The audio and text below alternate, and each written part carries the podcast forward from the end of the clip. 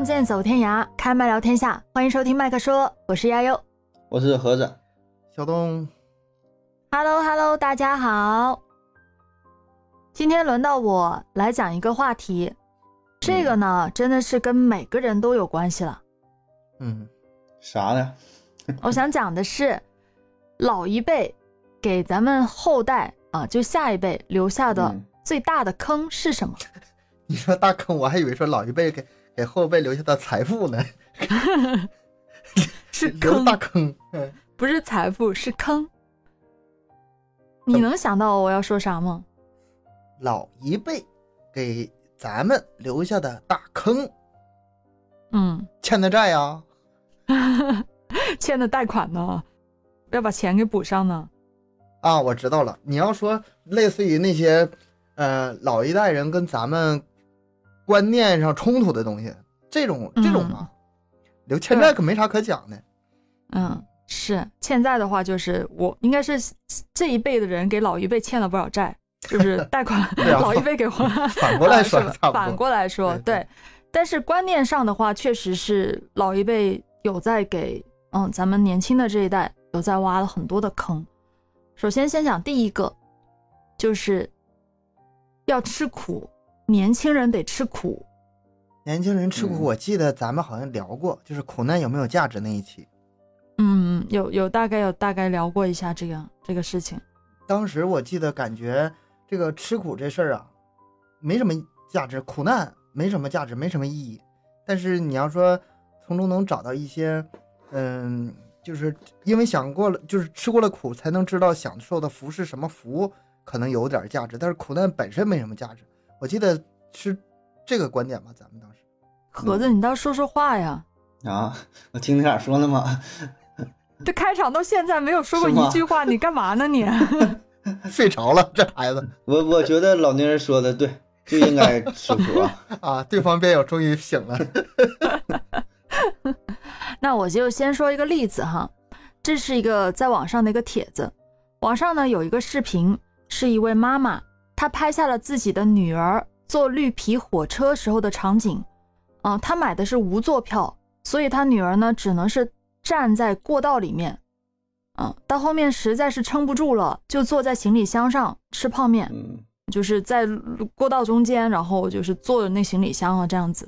嗯，然后他妈妈的这个配的文案是这样写的：有困难要上，没有困难创造困难也要上，无座慢车。嗯，他说女儿给了我好几个白眼，但是下次继续。嗯，他就是有选择呗，可以不坐。那个不坐慢车可以，比如说坐飞机或者是坐高铁，然后但是他不要那么好的条件，非得说啊找找点不自在。是的，啊，当时评论区里就有网友不解的问他，他说为啥要买无座票啊？又不是啥急事，出门可以提前规划好吗？妈妈是这样回复网友的：我想我吃过的苦，他也得感受一下。我觉得没毛病。我觉得没毛病，嗯，就是你也可能会有这样的想法，你也会这样做是吗？就让他去感受一下。不是，在我家这个画风可能稍微有点不一样，就比如说，嗯，把我家孩子送他奶奶家，我心疼孩子呀，我说那个爸爸开车送你啊，你让我坐地铁，让我坐公交吧，我就觉得那个有意思。你开车，因为总是坐车吧，他他他觉觉得不喜欢。他就想经历那种很多人的感觉啊，他可好奇了，东瞅西瞅那种感觉，而且他乐此不疲的，不是说一次两次，啊，只要有机会啊，然后就是愿意跟他奶奶一起走老远，然后去公交站，然后再倒地铁那么走。嗯，那孩子愿意是另外一回事儿啊。你现在说这个事儿，我满脑子就是蹦出很多个画面哈，我不知道从哪个角度开始切入了啊。说说说来，就是我一个个来说，想哪 想哪说哪啊。从第一个。呃，大的角度从挖坑这个角度来说啊，从老年人挖坑这个角度来说啊，就是老年人的话，呃，是否都是对的啊？放在过去，十有八九是对的，叫嘴上没牢，办事不牢，就是因为在漫长的，就是人类进化的这个过程当中，原始社会啊，就是包括很过后很长时间，我们人类的这个知识、技术这些都是靠经验的积累。啊，嗯所以潜台词就是这个人活的时间越长，他经历的越多，他的判断越正确，嗯对吧？教你怎么去打猎，告诉你现在哎这个天气这地方鱼就应该多啊，这个兔子你看这个脚印没？这个是什么什么动物的？他告诉你这些经验，说的十有八九是对的啊，或者说经验比你起码比你说的这个判断更正确啊。但是说进入到了这个科技发展之后，工业化革命之后，到到这到现在啊，呃，不能单纯靠年龄啊。你老年人说这话，我是尊重你，但是并不一定代表你正确。就从大方向上来看，我觉得老年人说的很多话，他都都是都算坑，就是都算坑啊。他说就说了，我是尊重你啊，但是我保留自己意见。这最重要，你得现在叫啥？行万里路，读万卷书，对吧？嗯你八十岁老头儿就在山沟沟里待着，我觉得他没有我的见识多。我他说话，我说难听点儿，我他妈的我听听听什么听不愿意听对吧？对吧？嗯对吧？就这个是一个大的一个前提啊。然后具体放在这个吃苦这个事儿上，我先头说我说挺支持亚优说这个事儿，支持这个吃苦，但是那位阿姨的理由我觉得挺搞笑的，就是因为我吃过苦，所以你也要吃过苦。我说这个理由有点牵强了。你嗯你的吃苦的目的是什么？对吧？你吃苦的目的是什么？是想让孩子得到一定的教育，通过吃苦的过程得到一定的磨砺，然后遇到困难的时候啊，就是下次能够勇敢的面对，对吧？你这种是报复的心理，因为我吃过屎，你也得吃屎，因为我这腿摔骨折了，我现在我给你腿得打骨折，他不是这个态度吗？对吧？我因为我吃过苦，所以我看你他妈我这帮这帮后浪这个这个小日子过的哈，我看你们现在一天天的吃喝玩的这么幸福，那不行，给我下地掰苞米去，也得体验一下。嗯他这种是这个角度，我觉得不对了啊。然后就是刚才东哥说那个事儿啊，我说满脑子一下涌现出很多画面嘛。就东哥就说这个带孩子，孩子挺享受这个过程。我之前看见一个网上传的照片嘛，呃，一家人很辛苦，那个父亲是卖烤地瓜呀，还是卖什么？就咱东北叫骑个倒骑驴，这边一个这个嘎子罐、液化气罐，还是卖手抓饼，反正就这种啊。冬天，嗯呃，然后母亲也是晚上也出去打工，有时候非常累嘛，完孩子没有人看着，那个孩子就是窝在这个小三轮车上，外边下着雪，裹着就裹着军大衣啊，就咱看那个场面就是就是很很很心酸寒心，对，很心酸。然后下边网友第一排名第一的网友看那个留言看乐了，他说心酸个屁呀、这要是我小时候有这场景，太他妈好玩了！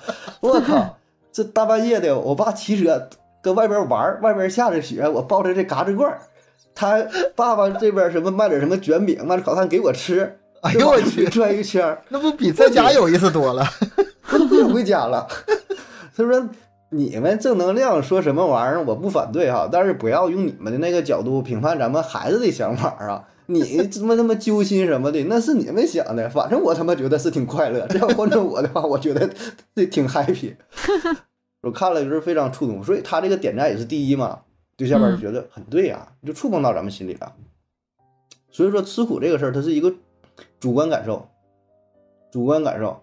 你说嗯什么叫吃苦，什么叫不吃苦？有一些是绝对的，那那保证都叫吃苦。一天让你扛扛这个麻袋，一天什么就是非常累的情况，这种算吃苦。但有些情况可能每个人感受不一样啊。就像我这就是认识的那个，就就是都让我说了是吧？你俩听着就行了。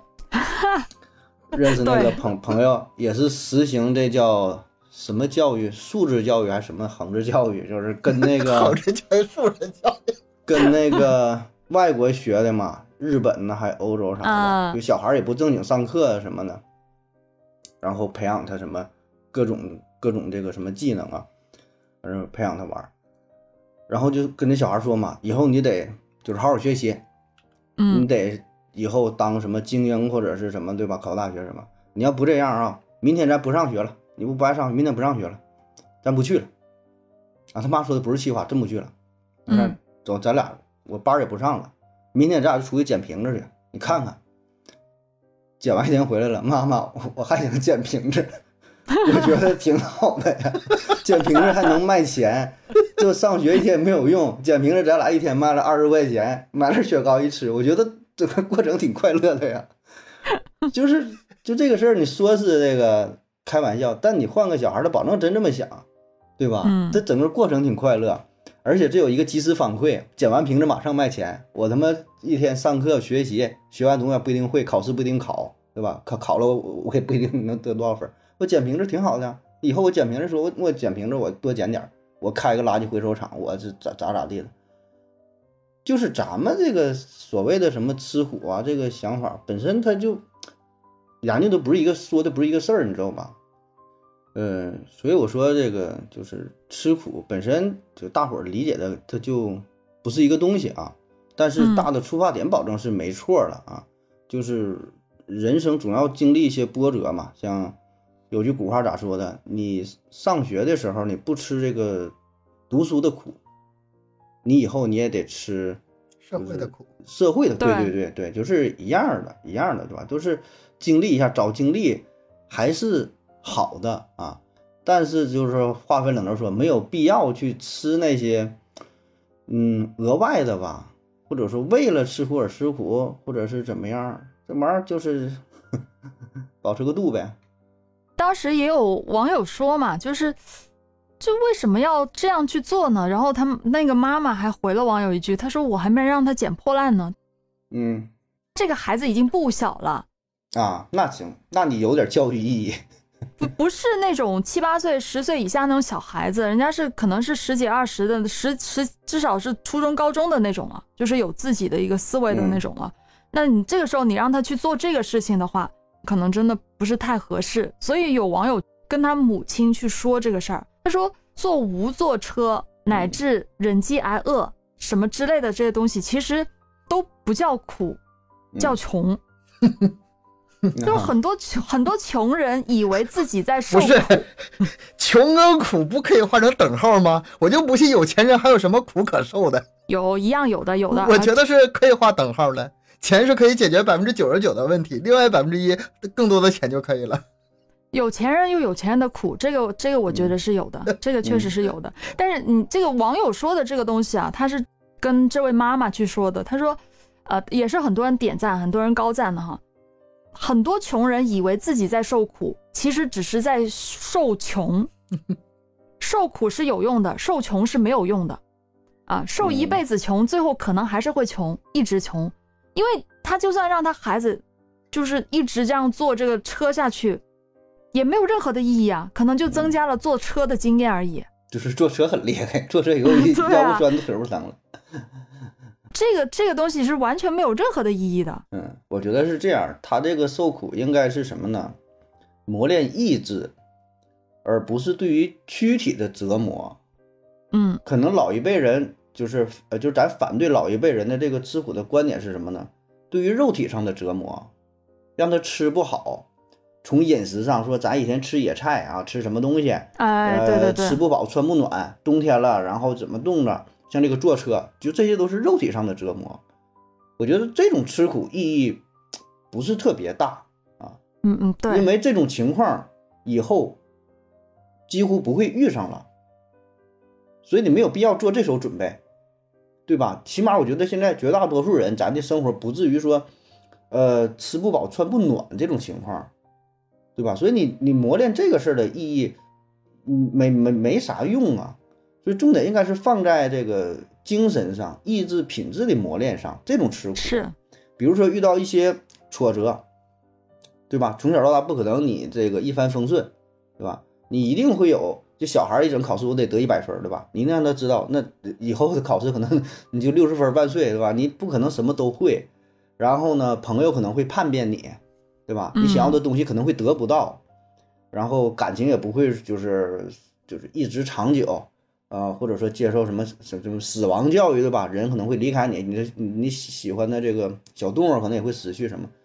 我觉得这些叫吃苦，就从宏观上来看，你得接受各种逆境啊，而并不是简单的就是身体上的这种苦。我觉得这个根本就不这这就不叫苦，而且是没有意义的苦。我觉得这种就是无意义的苦。嗯人生总是会遇到各种挫折和一些苦难，一定会遇到的。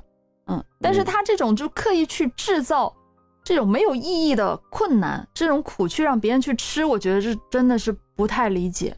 我记得以前看过一句，也是高赞评论哈，也是刚才说关于吃苦的这个事儿，父母让孩子嗯吃苦，然后底下有人回答说，嗯、孩子以后啊，就是因为生在你这样的家庭，不是生在大富大贵的家庭，他的以后的人生已经注定要吃很多苦了。你不给他吃苦的话，他也要吃这么多 苦。也也也挺多了。你何必要再给他额外再加这些呃无用的苦呢？其实我觉得孩子最快乐的时候，就可能真的就是呃初中之前，就十十岁啊，嗯十几七八七八九岁，那最快乐的时光，就在这么仅有的快乐的时光里面，让他快乐不好吗？就为什么要把那么多没有意义的苦难去塞给他？嗯，其实这里还有一个还有一个要讨论的点，就是如果你提前吃了苦，带来的结果是不是能够真的让你适应以后吃苦的时候不那么苦？就是你吃苦的能力是否会增强？如果要有有这个作用的话，那倒可以去尝试。咱说的难听点，就是这一辈子你得吃一百份的狗屎，然后呢，在你年轻的时候，你提前吃，就是你已经本来你是十八岁开始吃这个狗屎啊，嗯但是你嗯妈妈说的，你提前吃吧，你从吃八岁 你开始适应点儿，没事儿的喂那点儿狗屎，然后你就吃吃，八岁啊吃到十八岁，这段过程，你额外比别人吃了一些狗屎，然后以后呢还要吃这一百份的狗屎，但是以后你再吃狗屎，因为你之前吃过，以后再吃不那么难受了，甚至是非常享受这个过程。如果是这样的话，我觉得是有一定意义。不是，我觉得没有意义。你不说 别的啊，没有啊？啊，就是嗯单纯说适应这事儿，就是人的适应能力是非常非常强的。你把那些送去当兵的那些人，你你问他之前适不适应当兵的？你把那嗯些进去监狱坐牢的那些人，你问他适不适应坐牢，他他怎么可能适应？他不适应。啊你说瞬但是你间就可以这个状态，一两个月你就适应了应了。对，嗯就像那个我之前从来不自己做饭，我在大学期间每天吃食堂，然后最后我呃快毕业的时候出去搬出去租房，就是租房上住嗯。啊，所有的苦都没受过，包括什么嗯。各处跑啊，然后搬东西啊，包括呃嗯。最后自己做饭，我之前从来没做过，嗯。那又怎么样呢？嗯。就是一两个月就完全适应过来了，人的适应能力是非常强的，但是。嗯。呃，你说这个关于之前说关于意志那事儿吧，和那个嗯。孩子的角度这事儿，我非常非常的认。首先说孩子角度那事儿吧，呃，我家是这样，每次吃饭的时候盛饭是老大的事儿啊，嗯，然后呢拿碗拿筷子勺呃餐具是小的事儿，啊啊 分工俩小的事儿啊，嗯然后呢，包括平常洗袜子、洗内裤是他们自己事儿，然后什么呃，就是给他安排很多家务嘛，那样我就是、嗯我就很省力嘛。作为爸爸，嗯我很开心嘛。嗯，你你是为了教育孩子，咱明白，了 你是为教育啊，孩子乐此不疲啊。我们觉得那个做家务是很苦的事儿，不愿意干的事儿，但是嗯他把东西洗干净，你夸他一句真真干净，他高兴一整天，你知道吗？跟谁都显摆。你看这我自己洗的，他的开心跟跟咱们就是那个点不一样，完全不一样。还有就是什么呢？还有就是比如说，嗯嗯，最近我带我家孩子去吃苦是什么呢？是他参加那个比赛，跆拳道比赛。我觉得这整个这个过程非常有意义。他去年的时候是两场全输了，今年呢是两场全赢了。这个过程哈、就是由啊挫折到这个重新找回来，这是一个很好的过程。还有一个是什么呢？就是比赛当天，我们从早上七点一直到晚上七点，整整一天，整整一啊天。我是不行了，因为天气很热，然后熬的呗，处在 崩崩溃的边缘，然后又怎么就是难受啊？那一天我就感觉这我我为什么要过来吃这苦？但是孩子不是那这个角度，孩子不是，挺挺开心是吧？一直是心里是很开心惦念这个事儿呢，嗯，因为那个是他的荣誉，那个是他的嗯坚持，是他就是一年多努力终于换来结果，他一直处在一种紧张的状态，你知道吗？然后等到终于一切结束时候，回家呃就是迎着夕阳，我们回家的路上，不知道有多开心。你处在不同的这个角色，你的感受是完全不一样的。对，很多你说让孩子吃苦，孩子真不觉得是吃苦，真不觉得是吃苦。这这是，呃，这是说的第一个方面。第二个方面是啥？我给聊忘了。刚才想说啥是吗来着？？你你这还要分好几个方面啊，啊，对，第二个我想起来了。第二个啊，为什么说这个教育孩子一起交交流沟通很难达成共识呢？不管跟我周围的朋友也好，啊，不管是跟什么资深的教育专家或者网上的评论，经常会发生冲突。后来我想明白是怎么回事了。世界上最好的教育是什么？嗯，父母家庭言传身教啊，因材施教。啊，每个孩子都是不一样的。最好的教育就是根据这个孩子的特点进行教育。你你比如说这个孩子他就娇横惯了，你不让他吃点苦头，他就就就很难成长，那他就适合吃苦。有的孩子呃从小吃苦吃到大的，意志能力很强，你需要锻炼的是他，比如说更多的学问或者看更多的优美的艺术什么的，不一样。孩子跟孩子之间不一样。嗯然后咱们啊，一句话，孩子应该吃苦，孩子不应该吃苦，然后就往所有所有孩子上套，也不管他多大年龄，也不管他什么性格，也不管他家庭成长环境，那这太粗暴了。嗯就是现在哈、所有关于孩子教育问题，我不都不是拿过来直接就往自己孩子上套，嗯就是每每个孩子他都不一样，都不一样。最好的教育，我觉得理想化就以后的就是学校教育啊，一个老师就带三四个学生或者七八个学生，撑死一个班七呃四五十人五六十人，不可能做到因材施教，每个人都不一样的，孩子太多没办法。所以我刚才我要呃插你一句说那个就是叫咱叫吃苦嘛。以前我记得有一阵儿 挺流行叫挫折教育，嗯挫折教育，现在可能不太不太提这个词儿了，是吧？我记得我上学什么时候总说挫折教育，我感觉跟这个也跟吃苦也差不太多嘛，嗯就是给这个孩子制造点儿挫折，甚至说是故意故意就是给你整点事儿，就不嗯不不让你那么顺啊。后来也不提了，我觉得可能也是因为这种挫折意义可能也不是特别大，嗯，就是你你得不到什么结果，你知道吧？咱们这想法儿 能让你吸取点经验咱啥的。们不去人为的去制造挫折，他本身也经历不少挫折。比如说那个学校的各种考试啊，比如说去参加体育活动啊，体育活动那都是竞竞争啊。你哪怕是你去学个艺术的话，你也不可能总赢，也会就是有时候输，有时候赢，它到处都是挫折，没有必要去故意的人为制造。他这主要讲的观点就是，没有必要刻意的去吃这种无意义的苦，就自己找苦来吃。这其实要受的苦很多啊、以后社会上的、学校里面的各种毒打肯定会有的。那为什么自己要去这样找苦吃呢？嗯，绝大部分不需要，个别情况下该给他点苦头也对，给他点。你你有时候有一些特殊的环境，你觉得这个对孩子的成长是有帮助的情况下，我觉得是可以的。但是他有一些确实是没有必要，因为我看到我在找资料的时候有看到一些比较夸张的哈，就是有一些可能比较贫穷的家庭或者嗯偏远一些小地方的家庭，他可能父母从小就是吃苦长大的孩子，特别的节俭啊，嗯、特别的什么，然后他会对孩子的要求也这样啊。有一个网友他说啊，他十八岁刚高考完，爸妈这几天比较忙啊，都不在家，他嗯。自己做的菜特别不好吃，他就中午给自己点了一个外卖，嗯。点了一份素菜吃，十几块钱的。然后他妈妈知道了这件事儿，就很生气，嗯。嗯，，就就骂他，然后还把他拉黑了，就直接微信拉黑，然后说再也不给你钱了。但是他们家并不穷，那。他们家在市区有三套房子，有一辆四十多万的车，在乡下还有一块地，而且还开店，就家里条件挺好的。但是他妈妈就特别的省，就非常省的那种，嗯。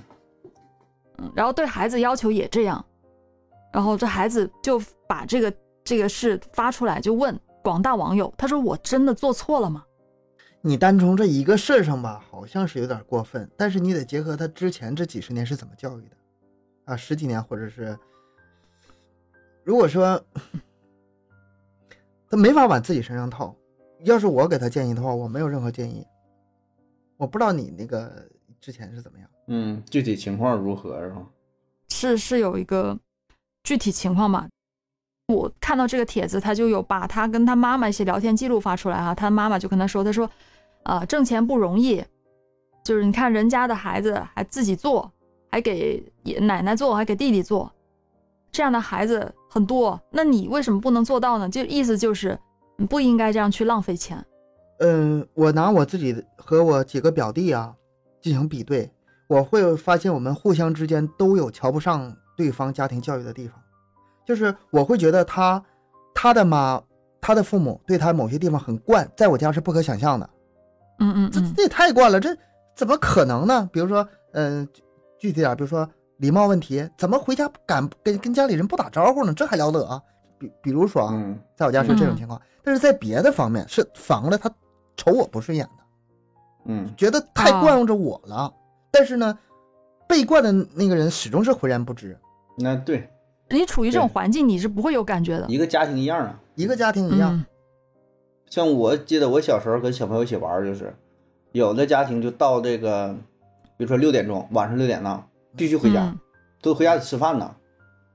他说这就我妈告诉我了，晚上六点之前必须得回家吃饭，你再玩儿，吃完饭了出来摇马跑，那你随便，到点儿必须得吃饭。嗯，然后呢，就是我和另外几个小伙伴儿呢，就是没有这个观念啊，就家里也没教，家大人也不说，你愿意回家吃不吃拉倒，不吃回去完你就凉，你就自己就吃。对吧？啊你也不能说哪个对哪个错，人家的观点就是咱得守时，到那个点该吃饭该干啥干啥，而咱家和不是说这这一班咱是不到点吃饭的，那这个观点是什么？你愿意吃就吃，我告诉你了，晚上差不多就是五点半六点吃饭，你你为自己回来你就吃，你为自己的选择负责负责任。哎，对对，你自己负责。嗯嗯回家，那你到晚了，可能好吃的菜没了，凉了，我也不给你热，你爱吃不吃，就也也都可以，对吧？这个都都可以呀、没有对和错的区别，没有这个教育就，而且你结合你这家庭的情况，你家庭的经济的情况，你家庭就是父母的本身的这个文化水平，呃，就是各种因素吧，对吧？综合在一起，然后说你这个孩子就形成形成了，嗯，这种三观，对吧？就是这个，你说哪有啥对错呀？都嗯，我。我经常带着我家孩子在小区的那个小游乐场玩儿。嗯嗯，这种老人带孩子情况非常多，有一些他们嗯就是带孩子的方式吧，我是从心底里不认同的。抵触。对嗯比如说上个高啊，那本来就是让孩子上高的那个地方，你知道吧？那个玩具啊设计就是让孩子上高的。你下来站高了？那我家孩子已经在那顶上都翻跟头了，你知道吗？但是那老人不行啊，你赶紧下来。我想哈，这个矛盾好像是很难解决。你作为老一辈疼孩子，或者是那些老的观念呢，就是跟、嗯跟咱们年轻人还是没法调和的，不是三两句话能说明白的。解决问题只有就是解决这个问题的办法只有一个，就是尽量不让老人带孩子，尽量是自己带。对他也不一样。等你老了，你带你，你带你的孙子和你带你的孩儿子，就是这个态度，他保证也不同。你隔一代，别想关键就是怎么统一的问题了，就就物理隔开就完了。我觉得就咱们这一辈的老了以后是不可能会带孙子的。你先考虑，你先考虑你自己结婚的问题，然后考虑你孩子的问题，然后再考虑你孙子的问题别考虑太早了。所以说这个问题啊，管没法解决，就隔开。你像咱小区那水池，就是夏天，有小孩就是穿小裤衩儿跟里边就跑，打水仗就玩儿啊。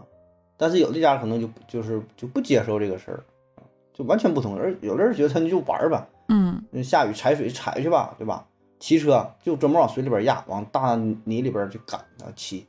咱小孩那车干零碎了，就骑呗，骑完回来再修车，这过程也挺快乐啊，就觉得这这挺好玩。他觉得骑车就应该往那个草地里土堆上撞，知道吧？然后那就往小孩子就玩嘛，就是这观点。那有人觉得那不行，就是哎，这个无所谓啊，方方面面太多了，方方面面太多了。它嗯不是说光一个吃苦不吃苦的事儿。它确实是这样子。他其实嗯也是想表达的，就是不要给孩子过于去灌输那种，呃，一定要怎么怎么吃苦，然后父母牺牲怎么大，父母付出怎么样啊、父母以前吃过多少苦这种概念。嗯对这种话少说，这种话少。对，因为他说孩子如果活在一种这样的负疚感里面呢，他会没有安全感的，非常缺失的，会很影响他以后长大的生活的，就是好像自己不配活得幸福那样，长大以后就会变得特别的敏感和自卑，对，这这个确实是这样。影响很大的，嗯，就会逐渐丧失主动追求幸福的勇气。嗯，所以各位家长就是在进行对孩子的教育的时候，真的要注意这一点。嗯，尤其别说什么，哎呀，我因为你啊吃了多少苦啊，然后受了多少罪啊，要是没有你会怎么怎么样，没有你会怎么怎么样啊，这种话真的太太伤人了。这句话我记得以前我们好像在聊这个吃苦这个事儿的时候也也提到过，呃，是余华讲的。余华讲过这句话，他说：“永远不要相信苦难是值得的，嗯苦难就是苦难，它不会带来成功。余华说那个苦难是真的苦难，就是动不动病死夭折，然后全家人没有办法，那叫苦难。嗯，但这个东西它不会带来成功，也不值得追求。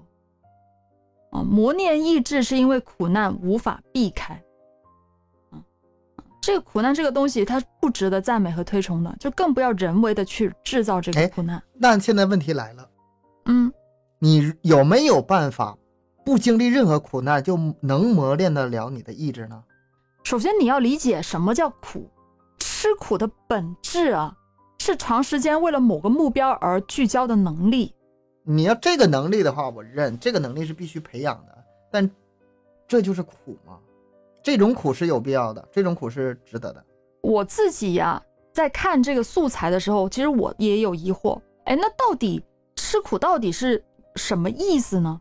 然后我就去查嘛，网上这样说，他说其实很多人对吃苦的含义可能理解的太肤浅了，就像前面讲到过的，其实贫穷或者什么之类的，这些不是吃苦，吃嗯苦不是忍受贫穷的能力，它就是我刚才跟你讲的那个，它的本质其实是为了某个目标而聚焦的能力，长时间的比如那种说，能力。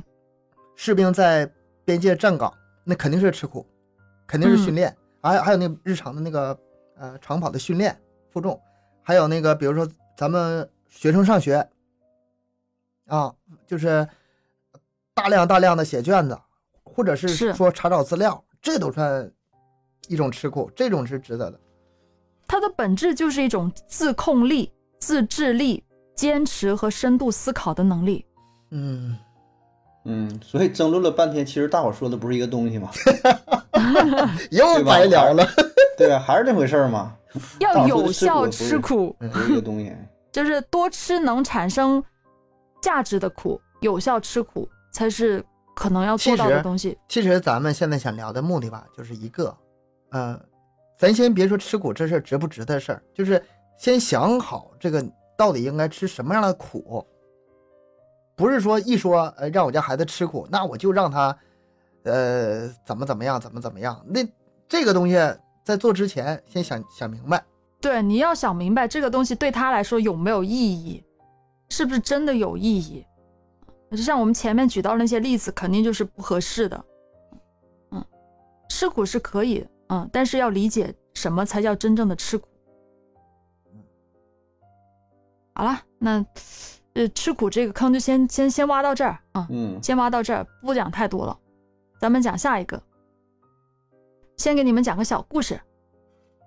一个母鸡，它自己不会飞，然后它看着天上飞翔的鹰，好羡慕啊。嗯嗯嗯，然后呢，他就下了一个蛋，指着那个蛋跟他说：“你给我飞。嗯，多讽刺啊，这画脑中的画面就已经无数了，”是吧？这个小嗯故事，你能想到我接下来要讲的这个坑是什么呢？望子成龙。对，啊，我做不到的事情，你们给我去做，我的孩子给我去做，达成我的愿望，对呀，应该这样的。这也是很多家长都想做的事情吧？嗯，这个是一个非常非常非常可悲的非常非常非常非常非常可悲的事儿，就是孩子跟家长他他他分割开了。我我家长是我家长，你孩子是你孩子，我怎么样怎么样，但是你怎么怎么样，他俩嗯没有任何的联系。这个事儿可悲从，还是那个前一阵子我做那个短视频，就是某某同学自杀了。嗯然后后来嗯官方给出结论，就是因为抑郁自杀的，因为这家里对他什么太大压力啊，怎么怎么地的。但是家长不干，说，嗯、警方一定要彻查，不要让凶手逃掉啊！这这明这是他杀，不是自杀，就这件事争论不休。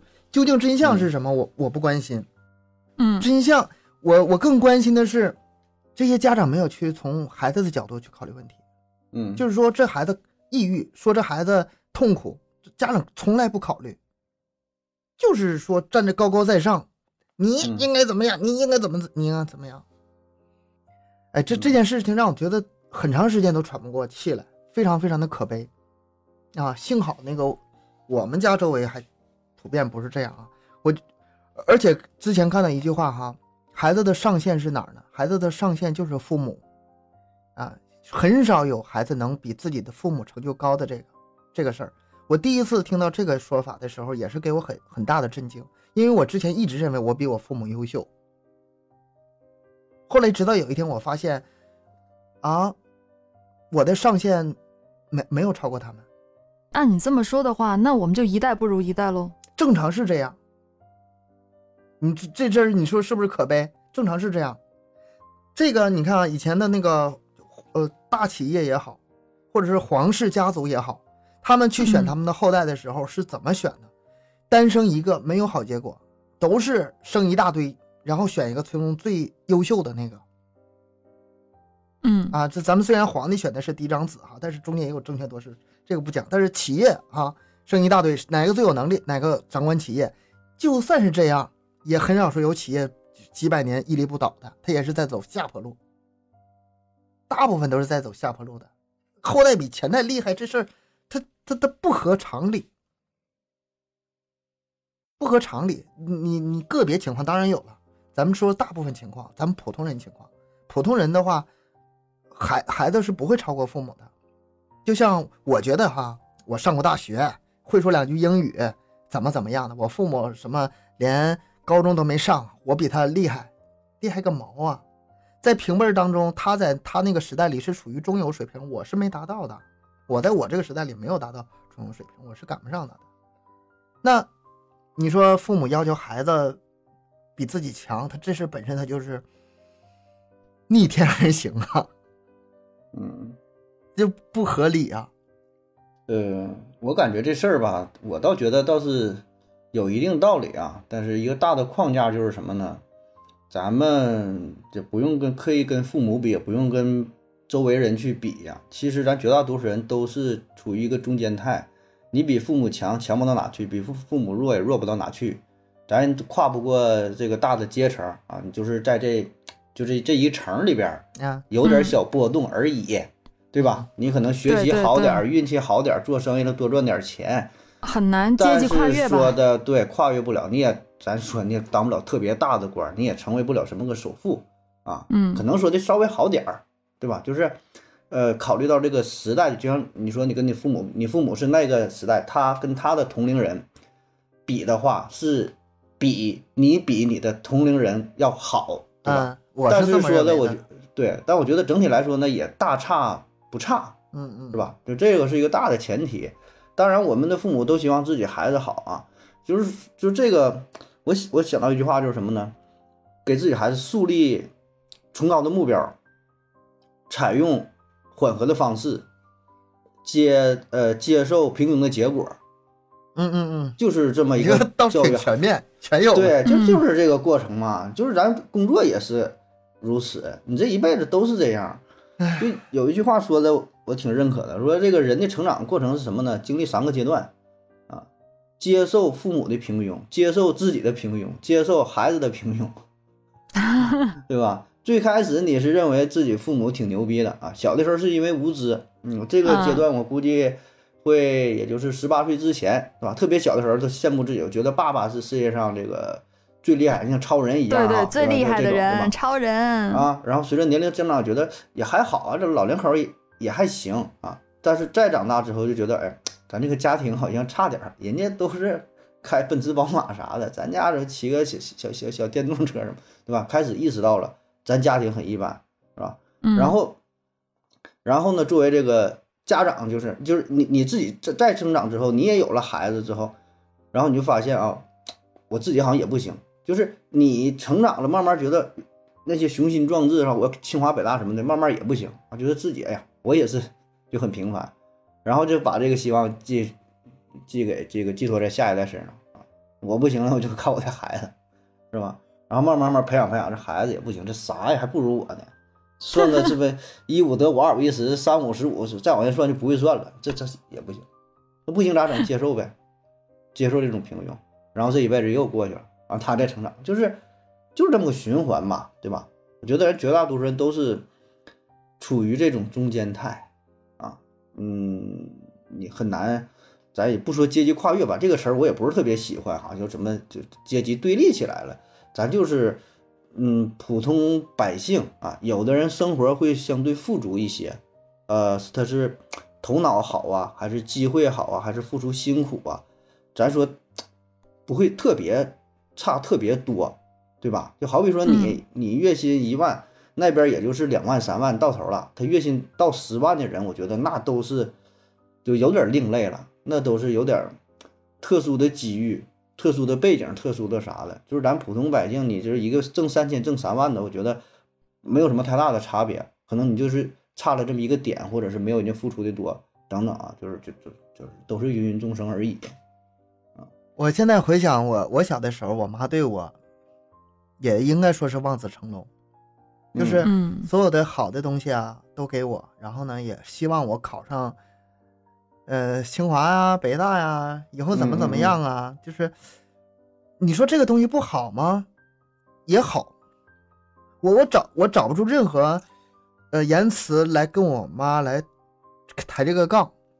嗯，他确实为我付出了很多，也也让我顺顺利利的。咱不说上清华北大，但是也顺顺利利的，小学、初中、高中、大学没有辍学，对吧？一切都顺利了，你说这这其实是好的，望子成龙，哪个父母不爱自己的孩子呢？咱们特特别指出的吧，不是这些，就指的是那些，比如说很过分的，我自己不怎么样，但是我要求我孩子以后挣多少多少钱，回头养我，然后那种很离谱的，嗯，主要是有一些家长啊，他就是因为把太多的希望寄托在孩子身上，然后他会一直教导孩子努力学习、努力工作、努力挣钱。然后其他的什么休闲娱乐呀，或者什么东西都是可以避免就避免的，嗯，就是给孩子太大的压力。为什么现在有那么多的孩子，就是从小就很小就有抑郁症啊，又或者是什么自杀，啊，就是就各各种各样的毛病？为什么？就是因为压力太大。不完全是家长，他这个当然也有其他的原因，但是家长呢，绝对是其中一部分吧。嗯，这个其实挺难的，挺难的，就是家长和孩子。孩子之间有一个非常良好的一个沟通，然后双方没有产生任何隔膜，平安的度过这个青春期叛逆期。一说叛逆期，我想起来了，以前说哪有什么叛逆期，你稍微横一横两句，打一顿就好了。你叛什么逆？叛逆，还真还真是那个时候。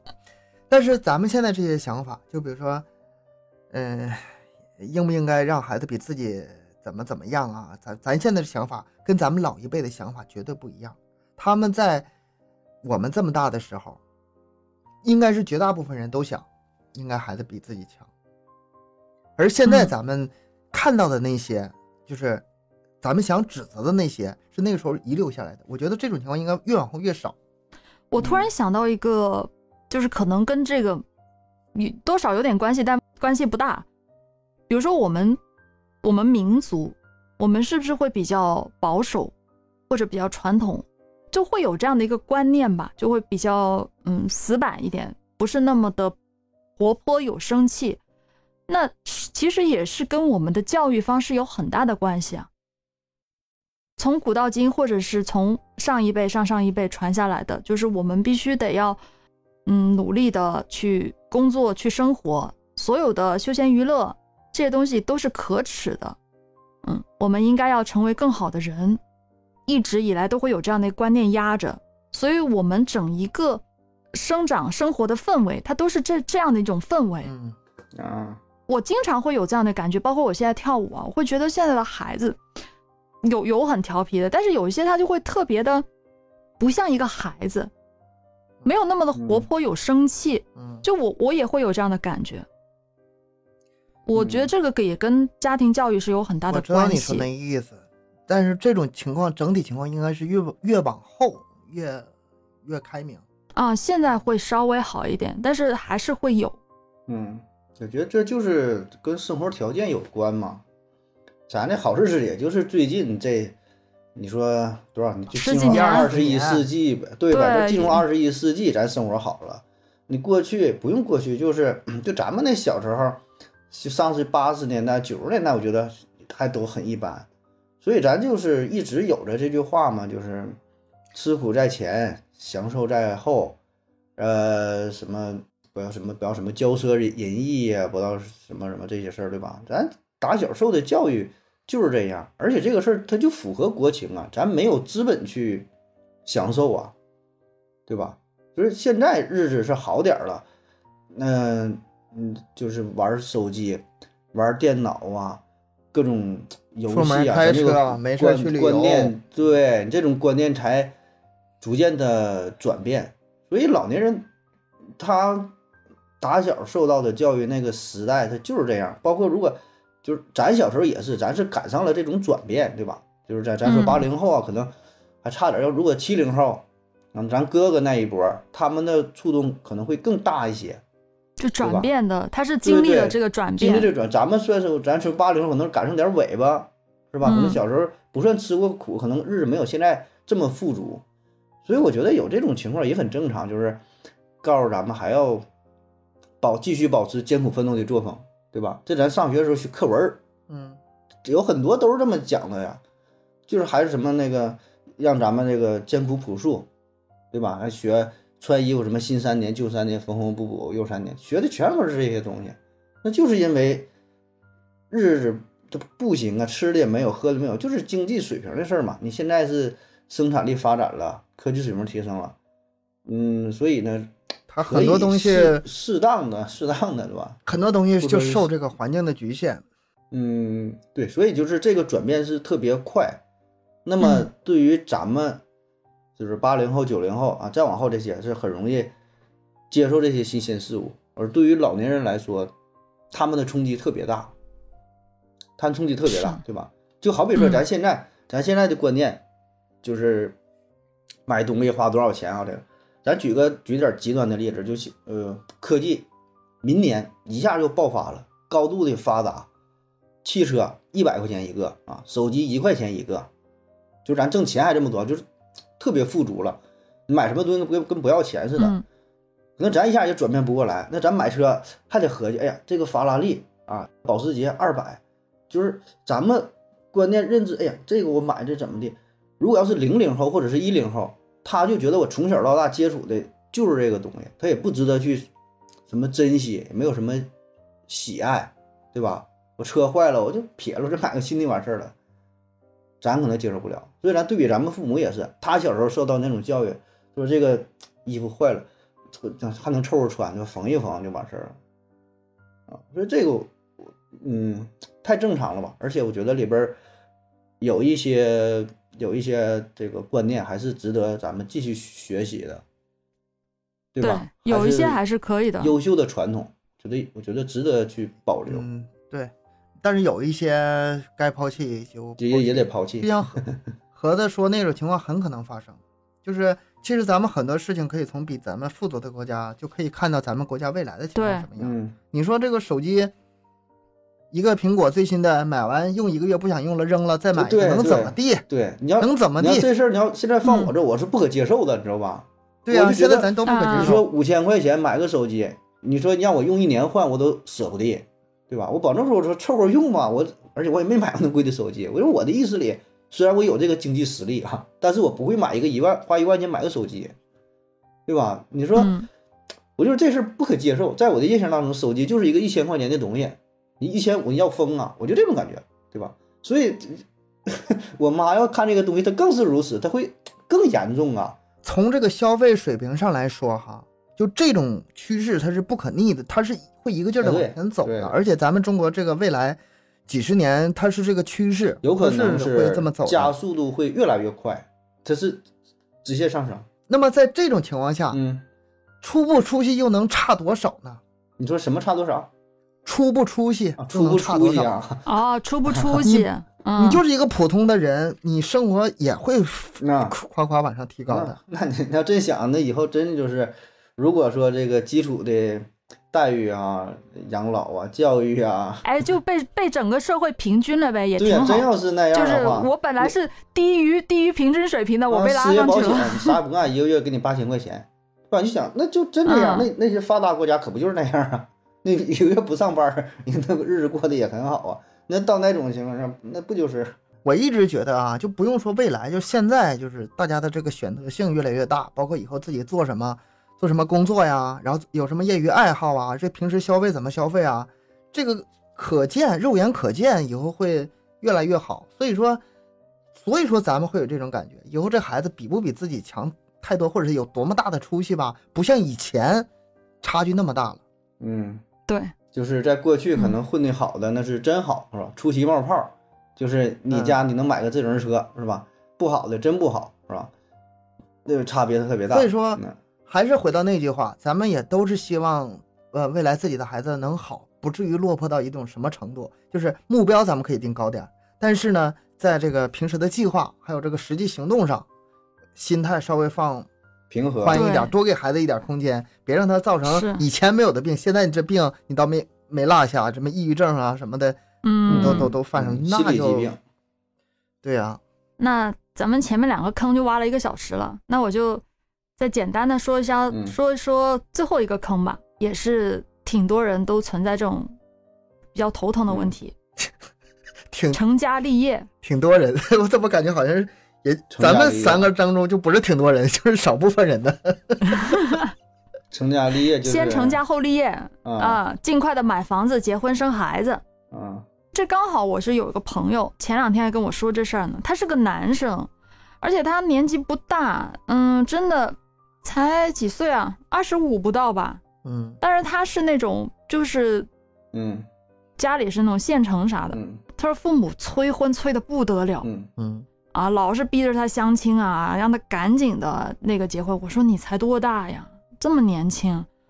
他说就是急啊，家里人就是很急啊。嗯他说他也没办法，他的压力可大了，独生他是独生子，他天天就给他介绍，他说给他介绍一个十九岁的小女孩，我说天啊，我什说么年代呀？这什么年代啊？我当时第一反应我就是说这什么年代了？哎，但是十九岁小姑娘也挺好哈，盒子，嗯，挺好，是挺好。嗯，挺好。嗯嗯我反正我挺无语的，就这种情况现在还是有的。由此还催生了一个产业链嘛，那个过年回家假装女友，嗯见父啊助力共享女友，成家立业挺好啊，挺好，成就应该成家立业这两个事儿，我也觉得应该成家立业。行是吧？行了，这期节目到这儿吧。行，同意了。成家立业，成家这是为了人类的繁衍呐。国家都鼓励生育、放开二胎呢，你这老年人说的有什么问题吗？对吧？人家，但是人家有话说呀，这个人类的繁衍不差我这一个两个的，那你没有我，人类照样不会灭绝的。就靠你了。立业，那立业不就是立业？那更对了，那不就是为了创造社会价值啊，做做贡嗯为社会做出贡献的？理应如不是此啊。不是啊，我我想表达的是，我不是说什么买房、结婚、生孩子是错误的行为，不是。问题不是出在这些事儿身上，而是出在人身上。在他很年轻的时候，他你就要去让他去做这种事情。比如说他本身没有钱，还没有到挣到钱的时候，贷款买房子，那是不是整个家就是压力特别大呀？父母还得跟着去就是做房奴。谁劝谁拿钱，对吧？而且就是我觉得在年轻的时候，就二十出头的时候，刚毕业没多久，你还有很多的机会，很多的机遇，你可能可以去，呃，很多的地方去发展啊、人生还有无限的可能的情况下，这可能还没到手呢，机会还没见到呢，呃，这会儿就得买房结婚了，嗯，相亲了，这么快就定下来了，这一切不太早了吗？我给你一个感性的回答啊，嗯就是另外一个角度，从感性的角度，呃，当然我也不是，就是觉得太早结婚好。我心中理想的年龄是三十岁左右，嗯不算太嗯不算太早哈。你要是再晚再晚的话，你想找那种纯一点的爱情就不太好找了。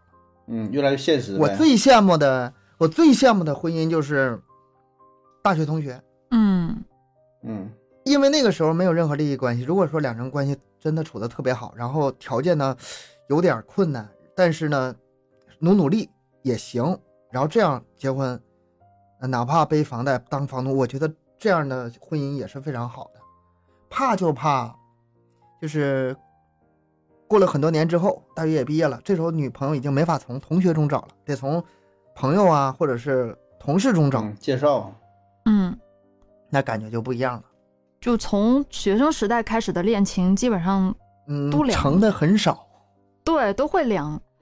但是也有但是我我看到几对是特别好，有，又不可否认是有、嗯好的也是有，但是概率太低了。很多时候，你这个经济不独立、人格不独立、情绪都还没有稳定、太小了的时候去谈着这个恋爱，其实会发生很多的矛盾。我觉得年纪越大谈的恋爱会越成熟一些吧。我那个是这样，所以嘛，男的男的三十五找一个十九岁的大学生嘛，互补。我是持这个观点，嗯就是你如果把爱情和婚姻分开来看的话，爱情越早越好，婚姻越晚越好。啊，嗯，但是这两个你你要是然后呢能统一的话对，就是他俩还得统一结合个平衡是吗？那你就找一个度，在一个中间找一个度，嗯，恋爱归恋爱，结婚归结婚，两码事儿，不耽误，这是两码事儿。不耽误。你这还有包括性，这是三码事儿。那你就各满足各的，都不耽误，对吧？我倒希望这仨不结合在一起挺好，为啥要结合在一起？你想得美。对呀、你看为什么要结合呢？我凭凭什么把它俩结合在一起呢？越分裂越好。是这个事儿，我觉得老年人这个观念啊或者什么，现在还好吧，没有多少人儿还有人提吗？反正、嗯 就我身边的人，我的感觉我没有多少我身边也人劝，没人劝，是吧？谁劝劝啥呀？咱们这个，我觉得可能什么情况早多一点呢？农村地区可能多一点。嗯，以前成家立业有个什么问题啊？有个继承遗产的问题。那时候不光是成家立业的问题，还必须得要生儿子呢。就是我必须我们，比如说老王家、老李家，我们这脉香火不能断，嗯，传统观念，必须我的后代中有这个姓的人。嗯但是你说现在哈，就尤其咱们八零后这帮独生子女，就这个这个姓保留这个事儿吧，就很难很难了。嗯首先，你不生很多孩子的话，姓是没法保留的。就像我这个嗯姓是非常少见的，我周围看到一个跟我同姓的，我得乐半天。嗯那么我就、嗯我很小的时候我就在想，那以后我要是不生儿子的话，我这个姓不就断了吗？嗯呃，那那断了就断了呗，能怎么的？能怎么的？对啊，能能怎么的？但是你要是在比如说以前哈，你要是继承那种大的家产，或者是有这个嗯土地，或者是想呃比较注重这个，比如说这个族谱啊什么，就这些东西的话，那你成家立业那不光是你成家立业的事儿，嗯，你的血脉延续，对吧？所以说你要是这些地方可能还保留的时间长一点儿，你这观念没法改的。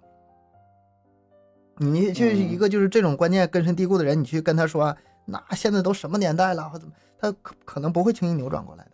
咱们不用扭转，嗯像我就是咱们这三个人不用扭转，自然而嗯然就是这样，因为周围没这环境。但就是我们心里可能会也会想着让自己的后代早点结婚，就是或者说领个女朋友回来，对吧？就是你有这种，我觉得会有这种心理，为什么呢？就是你会为什么会有这种心理就？觉得自己这一这个事儿这个任务就完成了。你作为一个监护人来说，你的孩子如果是结婚了，就这辈子没有什么大事儿了，明白吧？我觉得会有人会嗯有这种心理，反正包括我，我可能也会有，就是那孩子但是没有那么严重，对，不是更更不会去说你赶紧给我结婚，赶紧领个女朋友，这保证不不会。但如果他是真的有的话，我觉得会挺开心的，就觉得我这个任务圆满了啊。说的难听点，我这明天出去被车撞死了，我也就是无所谓了，我看着孩子婚礼了，死而无憾了。就是对对对不，带这么对重，自己的。真就是真就是这种，我觉得就是这种心。如果没有的话，你就是吊着这个事儿一直想，然后还有想，哎，我这还是不是同性恋呢？然后以后怎么的？或者说我的后代又没有后代了，就是这个是属于一个生物学的本能，对吧？都是希望自己对，子孙能够延续下去吧。你看到你自己的孩子，哎，嗯第一步完成了，挺开心。然后孩子再有孩子了，哎，那就更功德圆满了，对吧？就这个是一个生物的遗传的这个刻在基因里的一种本能吧，我觉得。哦，那那那可能是本能驱使吧，不然的话，为啥还会有这样的？你说到本能，我想起来，就是，呃，前一阵子参加一个葬礼，我心里也想了很多。就是人活着一辈子呀，不管以前啊多么折腾，多么就是各种事儿啊，嗯到最后一股烟啥都没了。嗯，那个时候如果有个后代的话，他感觉不一样他没那。么害怕，嗯，他没那么害怕，真的是说好像自己的生命在下一代在延续嗯啊，一代一代延续，就是我只是一个过客而已。如果说没有的话，那真就是。感感觉好像是什么都没了。我在想，是不是你们男的才会有这种基因啊，这种想法呀？呃，我是没有的，反正我是如果是只有男的有这，个想法的话，那咱们这个思想还是禁锢在一个比较保守 传统的，比较封建没有出去啊。比较原始。不是因为你们男男的是一个，不对不对，我觉得是一个南北方社会角色的东北人都这么想，一定是 不对，不对，不对，不对，八零后还是年代八零后都这么想，还是八零后的问题？不是，我觉得不是，我觉得是男性的原因，我估计是男性的原因，女性不一定会，不是，不是，我我怎么反驳你哈？嗯，我我生的是女儿，但是我也有这种感觉，就是我死了之后没关系，我的生命还在延续，这跟男女没关系。对。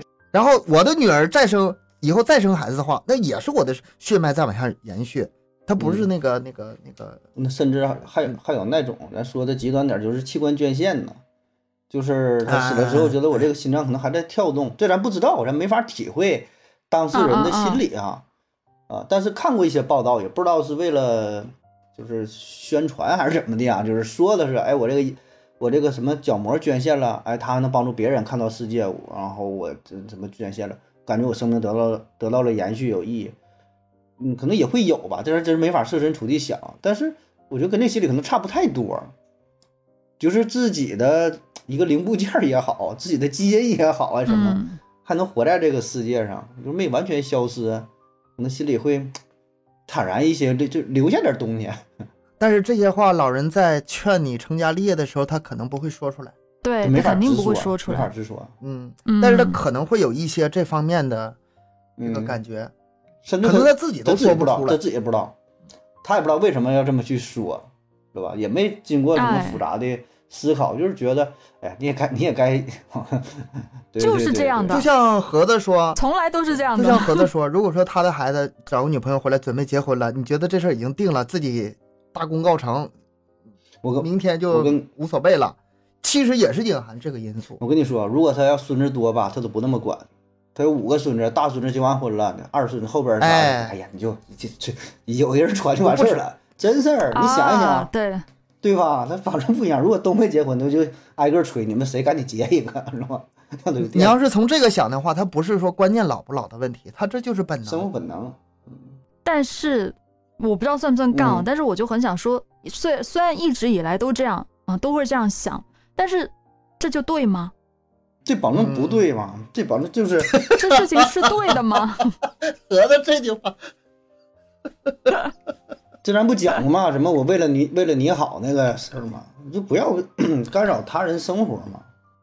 那结不结婚干啥呢？就是不只是这个事儿，啥也别管，包括说嗯亲人之间，这个子女之间，长大成人之后了，真就那么回事儿。你说你你咋管呢？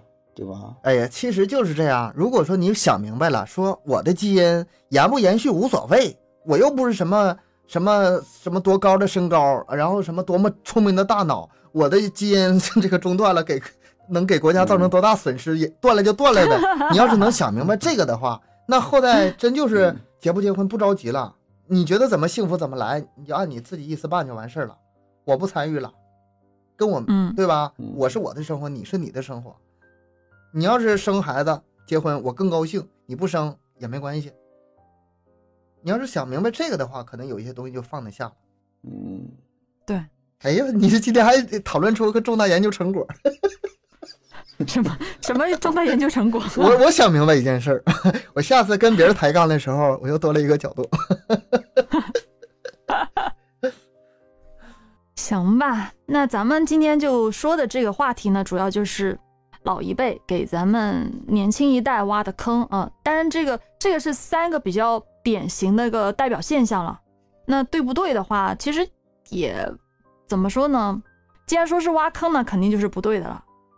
我的观点是呃这么认为。我在上大学的时候跟我们同寝室的人交流，有这么一个结论，就是有的话在小的时候，老一辈说的是我们是抵触的，嗯，甚至觉得他们是愚昧的，就是非常非常的反感。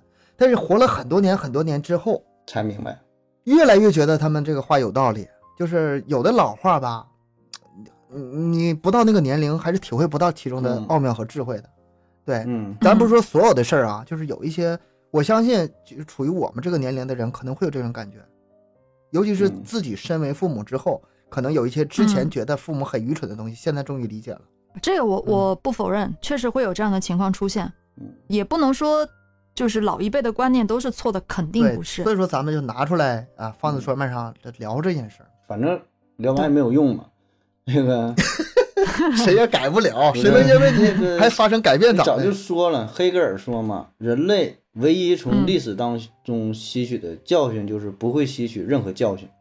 你看人家这哲学家还哎这就对了，这就对了，这样是吧？人类才会进步嘛。对这话放在开篇说就没有今天节目了，白聊一个小时，白聊。白聊白聊，行了白聊行了听完就乐呵乐呵，就这样吧。来，咱们咱们今天节目就到这儿啦，感谢各位的收听，欢迎大家多留言、分享、点赞。节目更新时间三七二十一，加听友群联系主播商务合作，可以关注我们的微信公众号麦克说 pass。下期见，拜拜，拜拜。拜拜。